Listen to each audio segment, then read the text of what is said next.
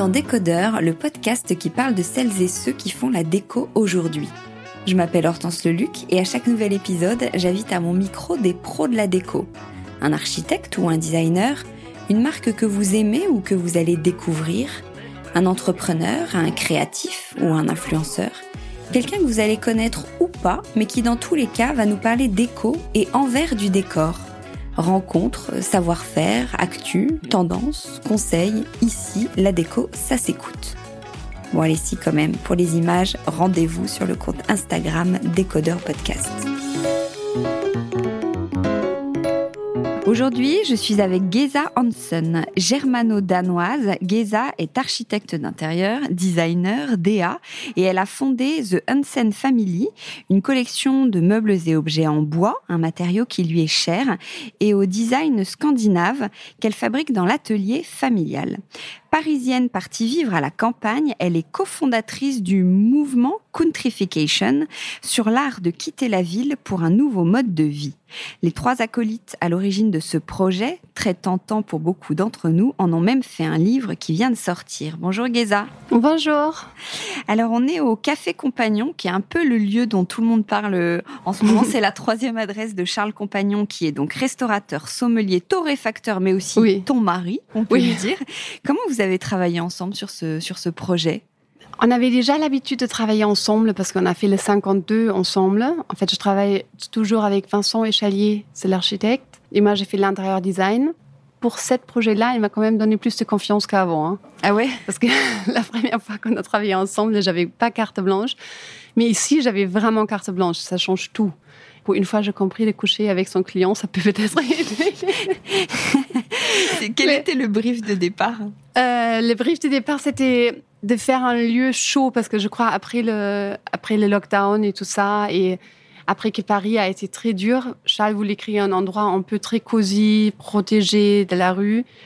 Et qu'on a vu, il a vu cet restaurant parce que la rue devant, il n'y a pas de voiture, du coup c'est vraiment très protégé. Il a voulu vraiment créer un cocon doux avec des matériaux euh, chauds. Après, moi, je commençais à travailler surtout sur le bois parce que je trouve bah, comme tu as dit, c'est mon matériau préféré et je trouve que ça chauffe tout de suite un endroit. Et en gros, tout est parti de l'encadrage en bois. Toutes les pièces sont un peu encadrées comme une image. Il y a toujours des plaintes en haut, en bas. Il y a toujours un cadre. Et après, je remplis ce cadre avec des matières. J'aime bien travailler avec des matières qui n'ont pas de couleur, qui ont des couleurs, mais c'est les matières qui font la couleur, comme, comme les terres cuites, le marbre rouge, le lin qui a une couleur euh, marron. Et après, dans les assises, j'ajoute de la couleur. J'ai eu la chance de pouvoir travailler avec Pierre Frey. C'est ma maison euh, tissu préférée. Du coup, je trouvais ces tissus parce qu'il me rappelle un peu à la couleur du vin. Parce qu'en même temps qu'on a fait ce restaurant, Charles il a acheté une vignoble, Charmeton. Et du coup, je trouvais euh, comme couleur euh, qui, règne dans le restaurant, le bordeaux était bien. Et après, je cherchais une tissu qui fait un peu travail, un peu rough. En fait, la, cette tissu sur la banquette, par exemple, c'est l'envers du tissu. C'est pas la face. Comme ça, ça fait un peu plus dur, euh, plus travail, euh, moins noble. En fait, j'aime bien quand même les matières qui font brut. Alors ici, on vient pour le petit-déj, le déj, le thé, l'apéro, le dernier verre. On peut travailler, enregistrer un podcast. Comment mm. créer un lieu cosy? T'en parlais tout à l'heure. Qu'est-ce qu'il faut? Tu dis c'est le bois, les couleurs? Ça dépend. En fait, tu peux aussi très bien designer avec des couleurs. C'est juste moi, je suis pas très fort là-dedans. En fait, j'aime bien. Comme je fais mes études au Bauhaus, on était très minimaliste et en fait, on n'avait pas trop le droit de choisir certaines couleurs, sauf s'il y a vraiment une raison pour ça. Du coup, j'ai vraiment appris à dessiner avec les couleurs des matériaux soi-même. Mais euh, pour moi, c'est surtout le bois et de le contraster avec des textures chaudes. Et après, il faut un contraste aussi avec un matériau froid. Tu as toujours besoin un peu cet équilibre euh, des contrastes en matériaux pour que ça t'étouffe pas. Et c'est ça le style scandinave, c'est minimaliste et chaleureux à la fois. Oui, exactement. Je trouve que comme je travaille au Japon, le design scandinave et le design japonais, c'est un peu mes deux influences principales. Et je trouve les deux marchent bien ensemble parce qu'au au Scandinavie, c'est exactement cette euh, tendance du minimalisme chaud. Et je trouve le Japon ajoute à ça un peu cette technique wabi-sabi, euh, cette philosophie wabi-sabi, qui, euh, qui dit que la patina d'un objet est important de le voir vieillir et que ça ajoute la valeur.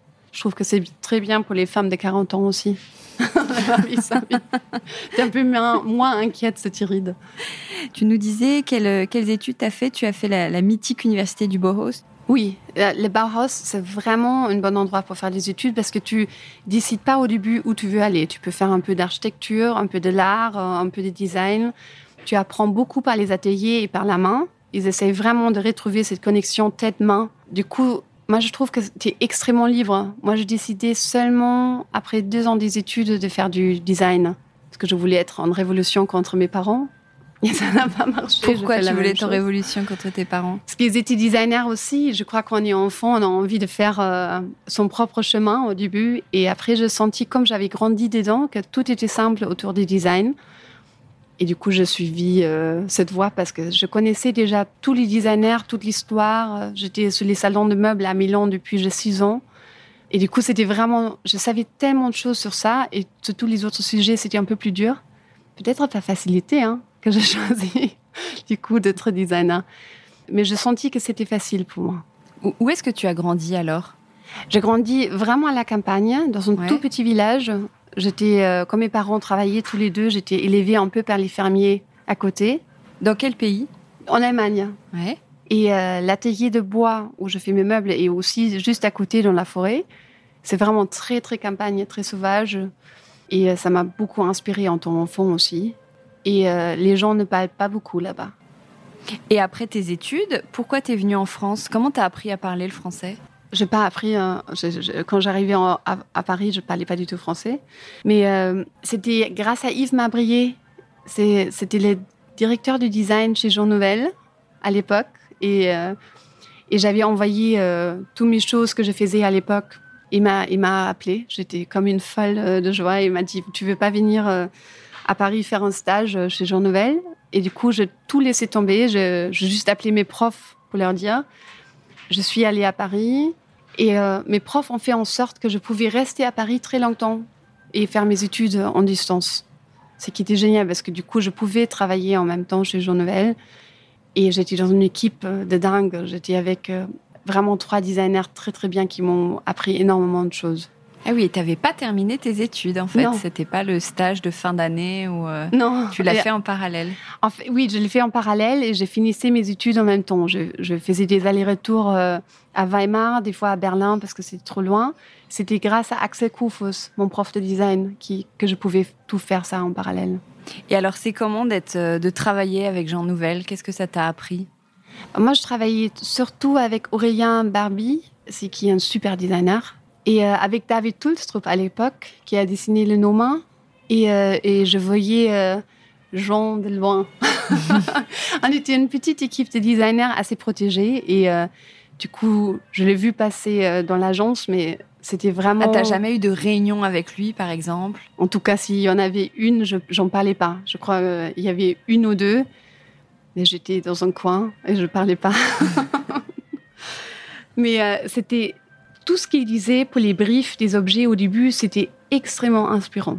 De commencer euh, à réfléchir sur un objet, là, il était vraiment extrêmement fort. Euh, je, trouve qu'il est extrêmement fort de toute façon. Et alors après, tu as créé ta marque, Zansen Family. Pourquoi tu as voulu créer ta marque alors que tu aurais pu avoir peut-être une très belle carrière euh, avec Jean Nouvel ou avec d'autres? J'ai décidé de, de quitter l'agence parce que j'avais vraiment l'impression, si je veux monter quelque chose moi-même, il faut que je commence maintenant. Parce qu'après, on peut aussi très bien rester dans des grandes agences très longtemps et, de jamais travailler pour soi-même. Et je trouvais aussi, quand on travaille pour des grandes entreprises en design, tu as toujours besoin genre des appareils énormes pour faire euh, pour fabriquer quelque chose et avec les boîtes, on n'a pas besoin. Tu as juste besoin de petit atelier et tu peux faire des trucs incroyables. Et comme je grandis dans l'atelier de mon grand-père, je me suis dit mais en fait, je veux juste reconstruire cette histoire et travailler avec mes parents, là, en fait, c'est mes parents qui travaillent avec moi dans cet atelier de bois et les gens euh, du bois qui, qui euh, font tous les euh, meubles. Mais je trouvais que c'était dommage, en fait, de plus continuer cette, cet atelier. Donc c'est toi qui as créé la marque ou elle existait d'une certaine manière? Non, c'est moi qui l'ai créée. En fait, dans ma famille, ils ont toujours eu des marques. Mon père s'appelait du coup Hans Hansen. C'était toujours des marques très perso, toujours axées sur une personne. Et moi, comme je grandis en famille et qu'on a toujours travaillé en famille, et que j'adore travailler avec mes amis aussi dans cet environnement de famille, je trouvais ça important que ça s'appelle plutôt The Hansen Family et pas euh, Geza Hansen, pour pouvoir toujours faire des collaborations facilement, de rentrer d'autres designers. Je trouve qu'il n'y a rien mieux que faire des collaborations, de toute façon. C'est-à-dire? De travailler avec d'autres designers ensemble. Je trouve que c'est toujours par le hasard que tu crées des choses. Tu veux pas avoir ta marque juste à toi Non. non, je trouve que je, je me limite genre, ça sera limitante. On dit ça comme ça Limitante? C'est euh, Tu veux dire quoi exactement? En fait, je crois que si, si une marque a ton propre nom, les autres doivent toujours travailler oui, je vois dans, ce que tu veux dire. dans ton sens. Mais si tu travailles euh, sous une famille et tu dis ça, c'est l'environnement de confiance dans lequel euh, on aimerait travailler ensemble, tu ouvres beaucoup plus pour que les autres peuvent mettre leurs idées aussi. Et comment vous êtes organisé alors dans l'atelier? Il y a, une bonne équipe euh, de mecs qui travaillent le bois. Il y a mon père euh, qui contrôle l'atelier et le stock. Il y a ma mère qui répond euh, à toutes les choses, clients, retour, si jamais il y a un truc qui casse à la livraison. Et qui, qui gère toute cette partie-là. Et ma belle-sœur aussi.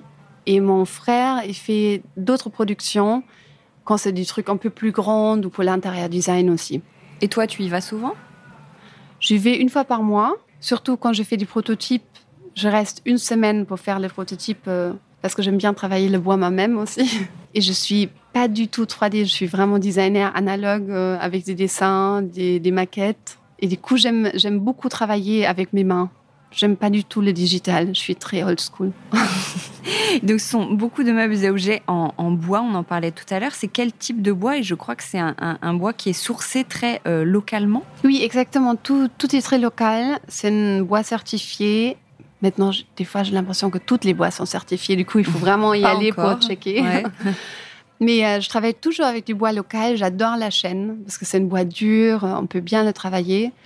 Mais je commence à travailler aussi beaucoup avec la pin de Douglas, avec de l'orme. J'aime aussi d'autres bois. Mais je trouve que dans l'intérieur design, avec son dessin, la chaîne, c'est le plus pratique. Parce qu'elle est très timide, elle est, elle est très neutre, pendant que d'autres bois ont un peu plus de caractère. Après, c'est, c'est plus dur à combiner. Et qu'est-ce qui te plaît vraiment dans, dans, dans le bois? Tout me plaît dans le bois, l'odeur. Parce que, tous tes meubles et objets sont en bois, on est d'accord il n'y a pas autre chose. J'aime la façon comment ça se laisse travailler dans tous les sens, genre en tournant le bois. J'aime les dessins que ça fait à chaque fois différents. J'aime l'odeur quand on travaille le bois. Ça, c'est peut-être pas normal, mais je crois que ça, c'est parce que je grandis avec. Et euh, après, il y a tous les teintes qu'on peut y ajouter. En fait, c'est vraiment, un matériau incroyable. Et en plus, c'est vraiment écologique. Et du coup, ça, je trouve que c'est quand même le plus important aujourd'hui, que ça reste écologique. Et donc, ils sont, tous tes, meubles et objets sont inspirés du design scandinave. Tu parles même de nouveau design scandinave. Qu'est-ce que ça veut dire? Qu'est-ce qui est nouveau? Ben, Il y avait un, un, moment une vague de nouveaux design scandinaves. C'était maintenant déjà il y a 15 ans, je crois que je dis ça, parce qu'il y avait toutes ces nouveaux marques comme euh, euh, Norman Copenhagen, Muto, Hey, euh, qui se lançaient et qui, qui donnait un peu plus de jeu au design scandinave. Ça, ça devenait un peu moins sérieux, avec plus de couleurs, plus de liberté. Et moi, j'étais exactement dans cette vague d'utiliser un peu plus de couleurs aussi. Et euh, après, j'ai vraiment ce problème que moi, quand je design, c'est toujours scandinave. Et là, quand je dessinais pour Pierre Frey, par exemple, il fallait quand même dessiner français. Et c'était un effort pour moi de sortir de la langage des formes scandinaves pour que ça fasse pas scandinave à la fin, mais que ça ressemble plus à un design français. Et je trouve ça incroyable comme c'est dans toi, dans tout ce... C'est très dur de, se différencier. Alors, et, comment tu définirais le style français Alors, tu parles du style français. Ben, je crois, pour moi, quand j'ai dessiné la banquette, je suis partie du coup des designs très décorés français Louis XIV. Je trouvais ça le plus simple, hein, de partir d'une truc ultra français comme ça, et après de les minimaliser jusqu'au point où tu peux plus enlever des choses. Et du coup, c'est là est née la banquette, avec, avec les, les, pieds sculptés dans le bois. Et du coup, ça a toujours un petit côté très décoratif, mais très minimaliste à la fois. Et pas du tout scandinave, hein, pour une fois. Et, et qu'est-ce qui te plaît tant dans l'esthétisme du design scandinave? Je crois c'est juste que je grandis dedans. J'aime aussi beaucoup euh, le design brésilien. J'aime beaucoup le brutalisme. J'aime beaucoup les designs japonais. C'est juste que ça, ça sort naturellement de moi. C'est peut-être ma langage maternel, un peu. Après, euh, quand j'essaye de dessiner dans, dans un autre style, ça, ça coûte plus d'efforts et euh, c'est un peu plus étrange pour moi. Mais j'aime bien essayer, hein, mais euh, c'est beaucoup plus dur. Et tu sors régulièrement de nouveaux, de nouveaux meubles? Oui, là je travaille sur un fauteuil qui, qui sort dans deux mois. Il faut que j'aille encore à l'atelier pour faire un nouvel prototype. Qui va être, je voulais travailler sur un fauteuil que, que tu peux mettre devant les cheminées. C'est mon nouvelle envie, un fauteuil devant une cheminée. Et nous, on peut l'acheter ou tu travailles uniquement avec des professionnels pour ces collections Ah non, tout le monde peut l'acheter. C'est ma mère qui va te répondre. la commerciale. Oui, et à Paris, on peut l'acheter à la trésorerie aussi. Alors, tu es architecte d'intérieur aussi, puisque tu as fait ce, restaurant, le Café Compagnon. Tu, tu disais, tu as fait le 52 Faubourg Saint-Denis, dans une ancienne boucherie, euh, la boutique Le Mont Saint-Michel, la nouvelle librairie Galerie Photo, la Une. L'hôtel Ami du groupe Orso, qui est très beau. Euh, on vient te chercher pour ce style, donc scandi minimaliste, un peu fonctionnel, où tu peux proposer aussi un autre éventail? Je crois on, on vient me chercher pour un certain minimalisme chaud quand même parce que je suis pas aussi aussi fou que certains d'autres designers que j'adore. Je sais que je reste toujours assez euh, minimaliste, euh, mais c'est une bonne question. Pourquoi on me cherche? Parce que les nouveaux projets sur lesquels je travaille là, ils sont pas scandinaves, mais je crois qu'on me cherche pour la authenticité des matériaux, peut-être. Oui, j'ai Mais est-ce que ça t'amuse de travailler d'autres styles ou tu as envie de rester très euh, scandinave, qui, qui pourrait être ta signature? Ou tu préfères ne pas avoir de projet signé Tu vois ce que je veux dire? Oui, je vois exactement. Ben, en fait, je me dis, Hôtel Ami, est-ce que ça te semble scandinave, Hôtel Ami? Euh, Oui, toujours un peu, mais pas complètement. Parce que je crois, je crois que j'essaye souvent de sortir de la coque scandinave pour faire autre chose et je retombe dedans après. Alors, il y a toujours, c'est vraiment un DNA qui restera toujours euh, comme une petite vague dedans. Et j'ajouterai des nouvelles inspirations d'ailleurs. Mais je crois que le, genre la, colonne vertébrale, c'est toujours ça, si je veux ou pas.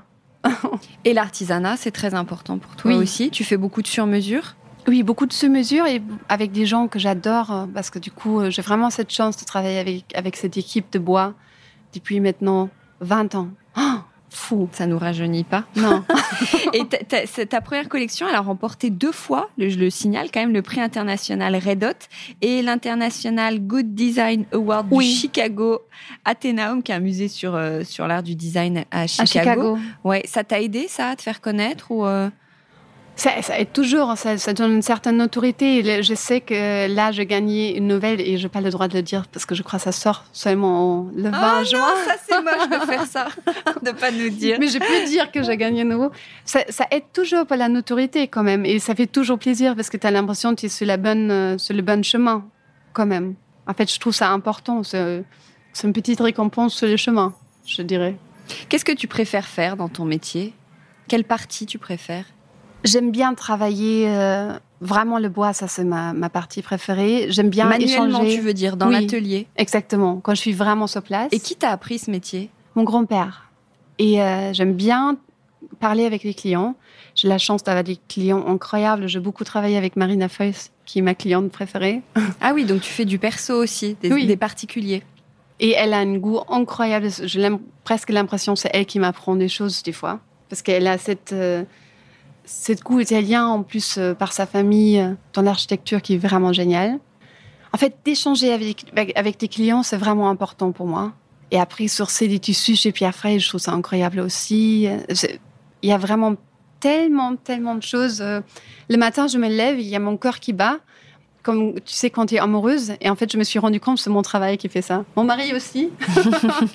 Mais je me suis vraiment rendu compte que quand j'ai un nouvel projet, c'est vraiment cette excitation et j'aime beaucoup échanger avec les autres designers aussi. Tu te sens pas en concurrence avec eux? Non, jamais, parce qu'on n'a jamais le même style. Par exemple, j'aime beaucoup ce que Pierre Jovanovic fait. J'aime beaucoup cette personne. J'aime beaucoup les festen. Et j'aime beaucoup ce qu'ils font aussi, mais je trouve qu'on est, on fait jamais la même chose de toute façon. Parce qu'on a toujours envie de, faire, faire un design sur ses propres expériences et, inspirations. Et du coup, ça sera toujours différent que les autres. Et je trouve qu'il y a toujours, par exemple, moi, avec les boîtes tournées, cette, euh, cette forme, j'étais un des premiers et après, ça s'est retrouvé sur plein, plein de d'autres chantiers euh, et, objets en même temps. Et je trouve que c'est ça en même temps qui est bien, hein, de découvrir un truc et après ça se transforme dans autre chose. C'est toujours en transformation. Je crois que ça, c'est important aussi d'avoir en tête de, de, pouvoir partager les inspirations. C'est important aussi. Quelles sont tes inspirations, toi? Quand j'ai vu Opus, ça m'inspire beaucoup. J'y vais presque tous les vendredis matins. Et euh, Pour faire quoi? Pourquoi tous les vendredis matins? parce que tous les vendredis matins, il y a tous les designers qui, qui, y vont. Oui, mais pourquoi toi, tu te dis que tu veux y aller tous les vendredis matins? Bah, Je trouve toujours des objets qui m'intéressent, que je comprends pas. C'est, c'est drôle parce que c'est souvent dans la incompréhension que, que je m'inspire. Quand je vois un objet que, que je comprends pas tout de suite pourquoi il est comme ça et ça amène une nouvelle euh, vocabulaire à, ma langage de design du coup. Et de trouver à chaque fois des nouvelles formes. Au plus, tu trouves des formes un peu un peu autrement que dans, dans les magasins d'aujourd'hui, en fait. C'est vrai que je ne m'inspire pas du tout dans les magasins. C'est vraiment dans, dans le design ancien et après de le transformer dans quelque chose de nouveau, c'est ça qui est intéressant. Et tu achètes beaucoup de déco, toi, à titre euh, perso, ou, de, ou tu chines beaucoup? Je chine beaucoup pour des clients, parce que du coup, j'ai l'impression que ça fait plus écologique, parce que ça va quelque part. Parce que je trouve que l'écologie, c'est quand même un truc important dans notre travail, presque le plus important maintenant. Du coup, c'est vrai que au moins si tu chines, c'est déjà quelque chose qui a déjà existé et qui va pas être écrit nouveau. Du coup, ça c'est toujours bien. Pour moi-même, je crois que j'ai tout ce que que j'ai besoin un peu. En fait, je n'ai pas envie de changer tout le temps ma déco. J'ai envie que ça reste. Je trouve que c'est que bon quand ça peut rester pendant les prochaines 20 ans comme ça. Hmm. Du coup. Euh, les nouvelles chantiers, ça m'aide parce que comme ça, je fais placer les choses.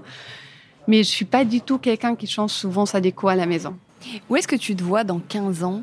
T'aimerais faire Est-ce qu'il y a des projets que tu aimerais euh, faire ou euh, comment tu vois évoluer ta marque euh?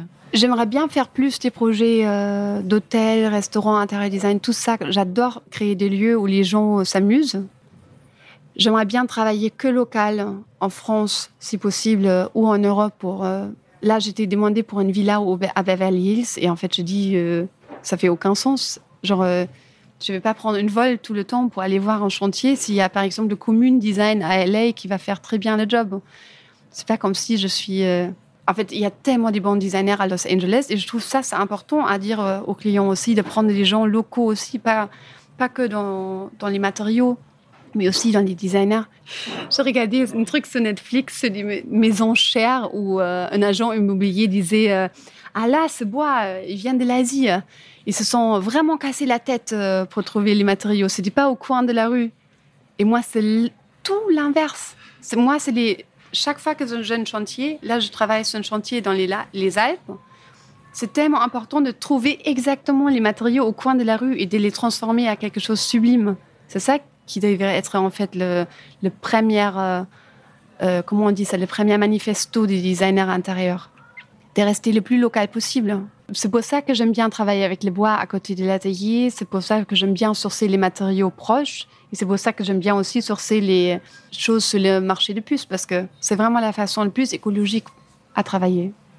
Alors on entend beaucoup parler de toi en ce moment aussi parce que tu as créé avec trois amis un genre de, tu vas nous dire, de mouvement projet commun qui a été baptisé Countryfication, je vais le dire comme oui. ça, qui est grosso modo un, partage d'expérience sur comment on change de vie quand on est une citadine qui vient s'installer euh, à la campagne, ce que vous avez vécu toutes les trois? Enfin, raconte-nous l'histoire de ça.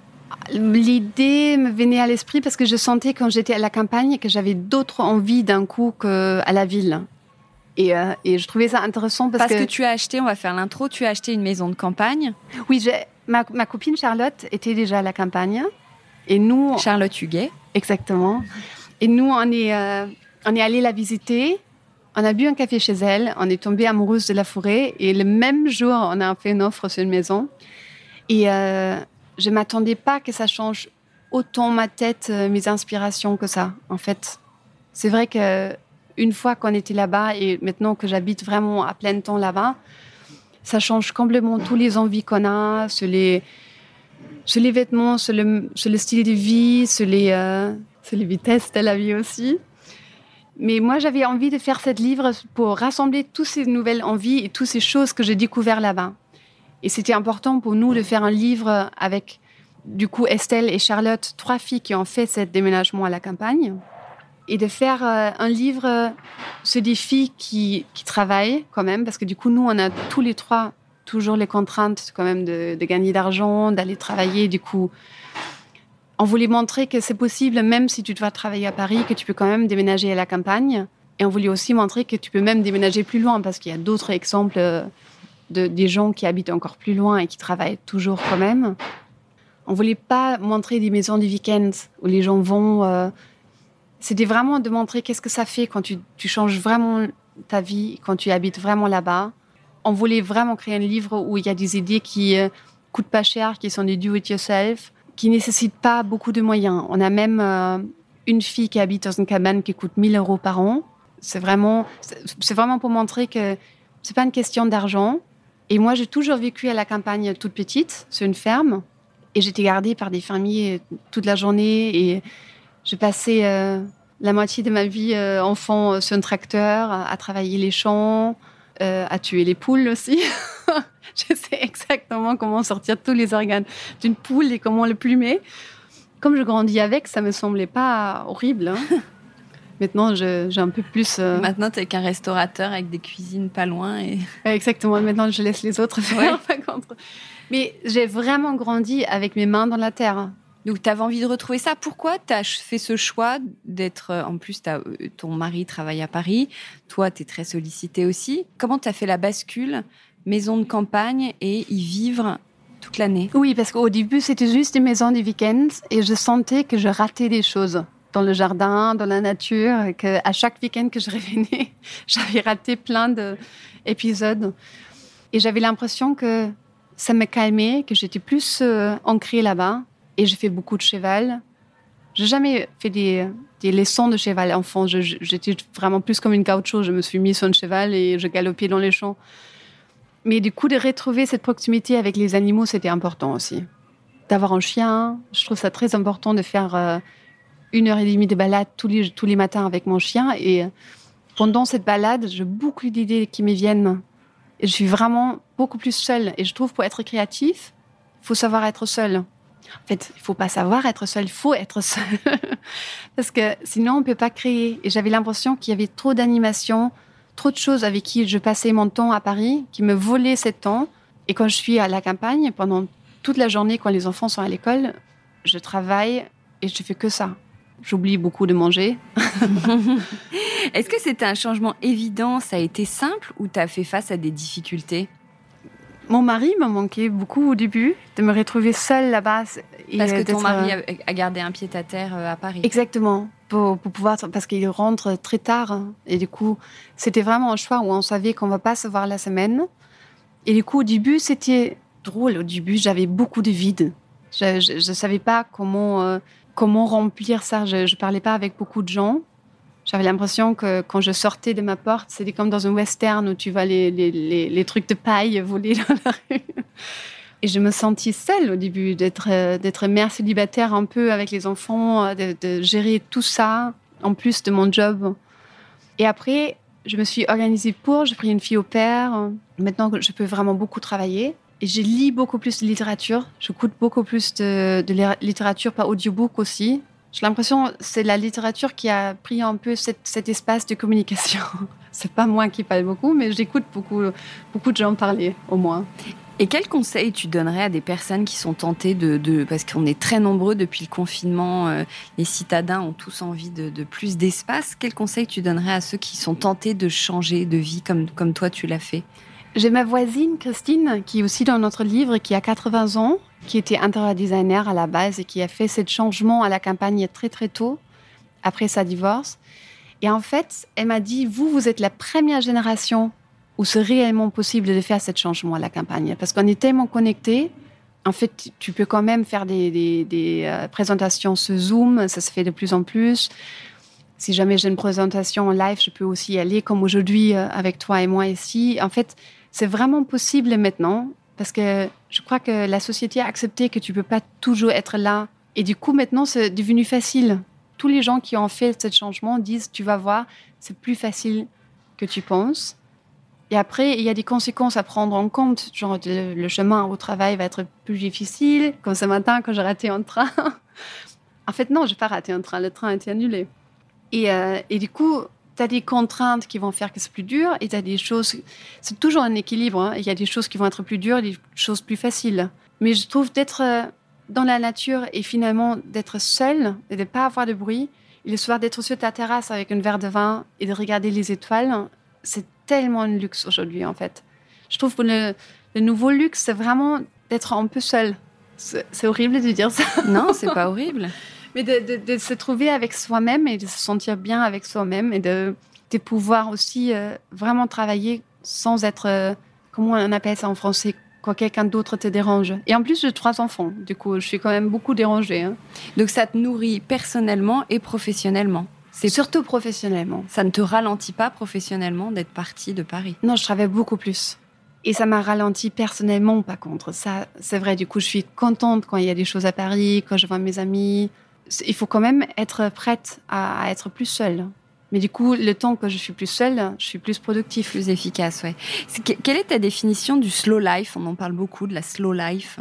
Je suis pas très slow, moi. c'est vraiment quelque chose euh, que tout le monde en parle.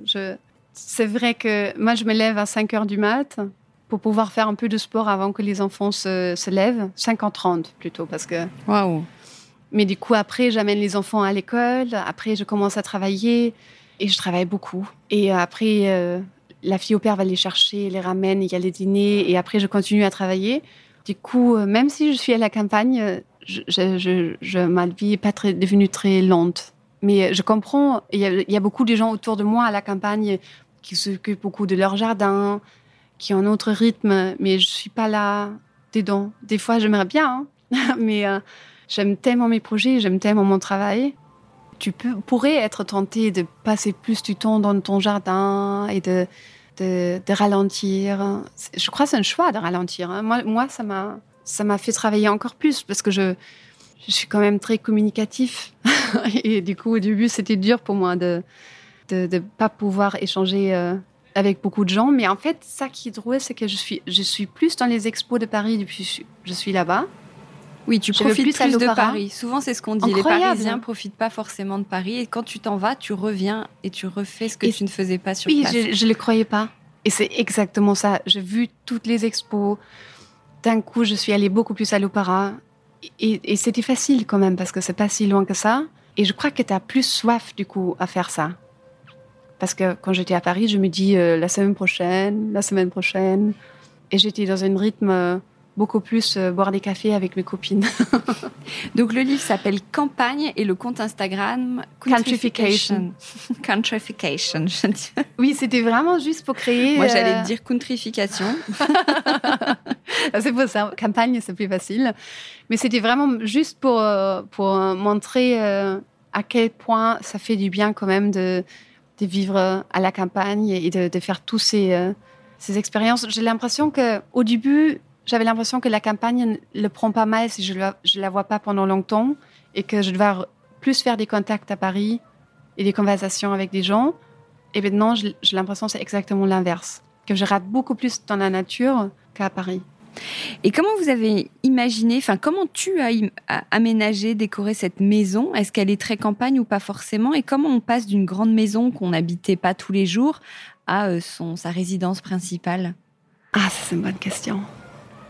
En fait, au début, je l'ai dessinée en très coloré, cette maison, parce que j'avais peur du style maison de campagne, un peu genre avec des poutres blanches et ce genre de choses. Du coup, je me dis, je vais lui donner un caractère euh, un peu comme dans les images de Willem Hammershøi, avec beaucoup de teintes bleues. C'est un peintre danois qui, qui a peint beaucoup d'intérieur. Et euh, on n'a pas beaucoup changé cette maison depuis. On, on y habite en Juste, on apprécie beaucoup plus d'être là-bas. Mais euh, toutes les meubles étaient dessinés, par moi parce que je trouvais ça drôle en fait de, me dire que plus tard mes enfants ont une maison où tous les meubles sont dessinés. Et du coup, chaque meuble, c'était ça, ça, a pris du temps hein, de dessiner chaque meuble. Du coup, maintenant, elle est quand même prête, je trouve. Et euh, ça qui est le plus important, c'est qu'on a une chambre d'enfants. C'est vraiment ça qui change tout, parce que du coup, euh, il y a une chambre dédiée à eux, où ils mettent les bordels, euh, où ils sont tout le temps. Ça les rend extrêmement indépendantes, parce qu'ils sont habitués de jouer là pendant des heures, pendant que moi, je travaille dans mon atelier au-dessus. Mais c'est vraiment une bonne maison pour recevoir des gens. On a des chambres d'amis, et chaque pièce est dessinée autrement, avec une autre couleur. C'est vraiment un bon endroit pour recevoir du monde. On, on y est beaucoup euh, à Noël. Il y a la famille de Charles, ma famille, la famille de mon ex-mari. Du coup, on, est, on aime bien genre, remplir la maison euh, et de, de, accueillir des amis aussi. Et quelle est ta pièce préférée dans ta maison? Ça dépend des saisons. En hiver, c'est devant la cheminée. C'est pour ça que je veux absolument dessiner cette chaise euh, devant la cheminée. Parce qu'elle est quand même très froide en hiver. Et ça, il faut s'y habituer au début. En fait, une fois que tu t'es habitué, tu as, des pantoufles euh, moutons et des grosses pulls et ça va. Mais au début, j'avais très froid. Et euh, en été, c'est plutôt le jardin, c'est tout ce qui est extérieur. Mais j'aime beaucoup ma chambre aussi. Parce qu'en fait, souvent, après que les enfants dorment, je continue à travailler dans ma chambre. Et j'aime vraiment beaucoup ma chambre. Il y a des rideaux dorés de pierre fraîche qui, qui, euh, je ne sais pas pourquoi, mais ça me donne un sentiment d'être tellement protégé et doux et chaud. Je crois que c'est une de mes, pièces préférées. Et tu, as pu te créer un bureau tu, tu disais un atelier Oui. Oui, mon atelier, je l'aime bien aussi, mais mon atelier, euh, c'est du travail. J'ai l'impression quand j'y vais, je sais que je vais y aller euh, et rester et travailler et, et euh, sortir toutes les choses qu'il faut. Tu sais, un peu par pression. Pendant que quand je travaille dans ma chambre, c'est un peu libre souvent avec un verre de vin. du coup, c'est un peu plus euh, détendu. Il y a toute une notion de transmission qui a l'air très importante dans ta famille et notamment avec The Hansen Family. Est-ce que toi, tes enfants, ils sont sensibles à tout ça? Oui, je crois qu'ils sont très sensibles. Hein. Et déjà, je sens qu'ils sont sensibles aux matériaux. Font la différence entre les différents marbres, euh, le bois. Je, les vois toucher les matériaux beaucoup. Et euh, bah, ici, c'était la même idée au Café Compagnon. Je voulais rentrer la côté espagnole de Charles. Et son grand-père, c'était un grand sculpteur qui faisait des sculptures, mais incroyables en Espagne. Et en fait, rendre, rendre ce travail dans ce lieu, je trouve d'avoir quelque chose de ta famille en transmission dans ton design, ça rend une âme, ça, fait une âme pour ton projet. Je, je, crois beaucoup dans le zeitgeist, je crois que ça, ça amène toujours un sentiment. Tu crois beaucoup en quoi? Tu sais, c'est le mot allemand zeitgeist, genre cette euh, zeitgeist, comment on peut expliquer ça? C'est juste une, une sentiment de, de, de l'espace à ce moment-là. Et je trouve, finalement, tout ce qu'on fait dans notre vie, c'est une transmission de tout ce que notre famille nous a ben, donné. Hein. Il y a beaucoup de, de mémoires d'enfants qui ressurgissent chez beaucoup de designers. Ils transforment ça dans leur travail d'aujourd'hui. Du coup, je crois tout le monde là, moi, je les mets beaucoup, beaucoup en avance parce que j'ai l'impression, du coup, c'est, c'est leur valeur, par exemple, à ma famille ou au grand-père de Charles que je transforme du coup à quelque chose de nouveau, mais c'est grâce à eux. Ou par exemple aussi le savoir-faire de travailler le bois, aussi tout le temps que je passais à la ferme. Toutes ces expériences que les autres gens m'ont données font que, que je suis inspirée par ce que je fais aujourd'hui. Ça fait du sens. Mais c'est hyper clair. C'était un bonheur de t'écouter, Geza. Merci beaucoup. Super. Merci à toi. Merci. Au revoir. Décodeur, c'est terminé pour aujourd'hui. Merci beaucoup d'avoir écouté en entier. Si vous avez aimé cette émission, n'oubliez surtout pas de vous abonner au podcast pour ne pas rater les prochains épisodes. Bien sûr, vous pouvez aussi la partager en l'envoyant à vos proches ou en story Insta. D'ailleurs, vous pouvez me retrouver sur le compte Décodeur où je poste quasiment tous les jours. Et si jamais vous écoutez cette émission sur Apple Podcast et que vous avez 20 secondes, n'hésitez pas à laisser un commentaire. C'est juste sous la liste des épisodes. C'est comme partout, plus j'ai d'avis et d'étoiles, plus le podcast se détache et se fait connaître. Voilà, merci beaucoup et à très bientôt alors, ici ou ailleurs.